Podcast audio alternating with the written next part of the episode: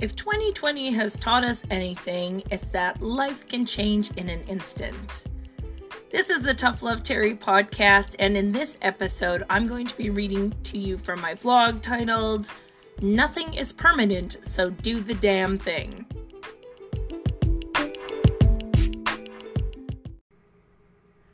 Everyone is talking about our new normal now, and while I think that's a bit of an oxymoron, something cannot be both new and normal, it is also not a thing.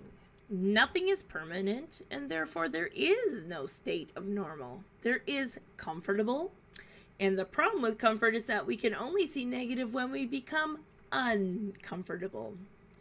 For me, taking chances is nothing new. I've always said I jump off the cliff and grow my wings on the way down. But fret not, I do not jump off any literal cliffs. That's just dangerous. But as I've gotten older and maybe more well known in the photography industry, I recognize that my jump has turned into more of a state of hesitation and maybe a tiptoe to the edge before backing away because I got uncomfortable. I became more fearful to take risks. I became less likely to try new editing styles, attempt new poses, or just get weird with my clients. Suddenly, all my work started to look the same, and while it was new to my client, it was a structure, a system, and well, a normal and comfortable way of doing things. It was efficient, but that doesn't mean it was good for me.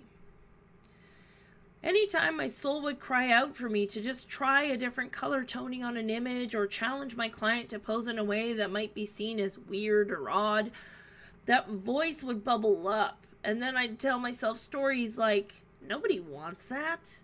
Everyone wants consistency. Everyone wants normal and predictable. And so it became true. Clients, present and future, liked what I was providing. I was giving top notch service with consistent imagery, and I don't mean that to toot my own horn, but it was true, it was efficient. But after having a depressive year, my highest paid year, I had to counterbalance that work with creative play just to appease my soul.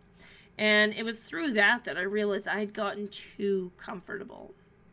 The worst part was, I never gave my clients the chance to like anything different, and I created this self fulfilling prophecy that all they wanted was consistently pretty photos. And I found myself back where I was when I first started boudoir. I was creating work that didn't resonate with me. It was good, consistent work, but it was comfortable. This pandemic has given me the time to realize that nothing is permanent and everything can change in an instant. And while at first that may sound like a daunting thing, it's only because that's how that thought is positioned to us. I mean, when people die, we say life can change in an instant. Or when there's an earthquake and somebody loses their house house in a sinkhole, we say how quickly life can change. However, what if we were to take back the power in those statements? I can do X, Y, and Z because nothing is permanent.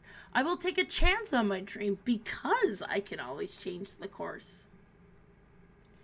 We're currently uncomfortable, but we're adapting and moving forth because nothing is permanent. So many people talk about how it used to be or at the end of this, but those are two destinations that don't actually exist because there is no new normal. There is, we have adapted to a new way of living and it is becoming more comfortable, which is why people are more likely to defy the health orders. It doesn't feel threatening or terrifying because we've had two to three months to get comfortable with what started as uncomfortable. The unknown is the thing that holds people back and scares them the most. But just like anything, we take it one day at a time and eventually move on. Change can be scary, uncomfortable, and sometimes nausea producing, but it can also bring up feelings of newness, excitement, and possibilities. It's just how you decide to look at it. The reason I want to talk about this with you is because you might be like me. You might be someone who has tied themselves so closely to an identity that you have become comfortable even though you know it's not serving you anymore. At one time, that identity was full of newness, excitement, and possibility, and as time went on, it became comfortable and consistent. And what a joy it is to have something you love so much become so closely entwined with you that you become comfortable. But you may also be having desires and inklings pulling at you from different identities or paths. some of which you've been able to shoo away for now with thoughts like, well, that what would people say? And oh God, I couldn't do that because of X, Y, and Z. But now we're in a current state of continuous change, chaos, and uncertainty. So maybe those desires and inklings have resurfaced, or at the very least, the feelings surrounding them do. So we're going to do two activities. Ready? Okay, so number one, I want you to close your eyes and imagine a year has passed. So a whole 365 days has passed, or 366 if you're listening to this on a leap year. Who or what you identify as hasn't changed one bit. You're still doing the same job, you're still married to the same person or with the same person, you're still doing the same hobbies. Literally nothing has changed. Does this make you excited or a little disheartened? Don't overthink it, just feel it. Number two, if you weren't able to take photos, now I'm speaking to photographers here, but you can feel free to insert any job or identity you currently relate to designer, writer, author, uh, speaker, teacher, etc. What other things would you do if you could not do that thing? How would you carry out your mission and purpose? In my experience, photographers and creatives tie themselves wholeheartedly to their title. For me, the title of photographer became too comfortable. By constantly saying, I'm a photographer, I'm a photographer, I'm a photographer, it limited me to only being able to take photos. But in all honesty, I do so much more than just take photos, just like you. Sure, photos might be part of what we do, but the other parts that are aching to come play also deserve their time in the sun. And if at this point in your life, photography isn't something that brings you absolute joy, or running a photography business isn't bringing you absolute joy, despite you being successful at it, it's okay to step away. You can take a small break. You can go on hiatus. You can try something new. You can try something else. You can pursue different interests, shift gears. You can walk away from it entirely, or you can just do it for fun on the side. I think it's exceptionally hard for us creatives to walk away from our identities because A, we're told so long that it wasn't a real job and we couldn't make it work. So when we do, our ego gets in there in full force and does not want to let it go for anything. Even if it means sacrificing our happiness to avoid the uncomfortability that people might talk shit about us. But as Miss Tabitha Brown says, what people say about you is their business. And B, if you're like me, you might feel that it will solidify the opinion that you are flaky and can't do just one thing at a time.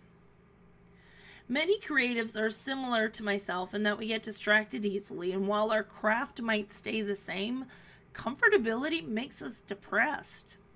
But we get teased or even punished for jumping ship or not following through or not sticking it out. And this creates a neural pathway that soon tells us one thing change is bad. But honestly, it is what we need to survive as artists.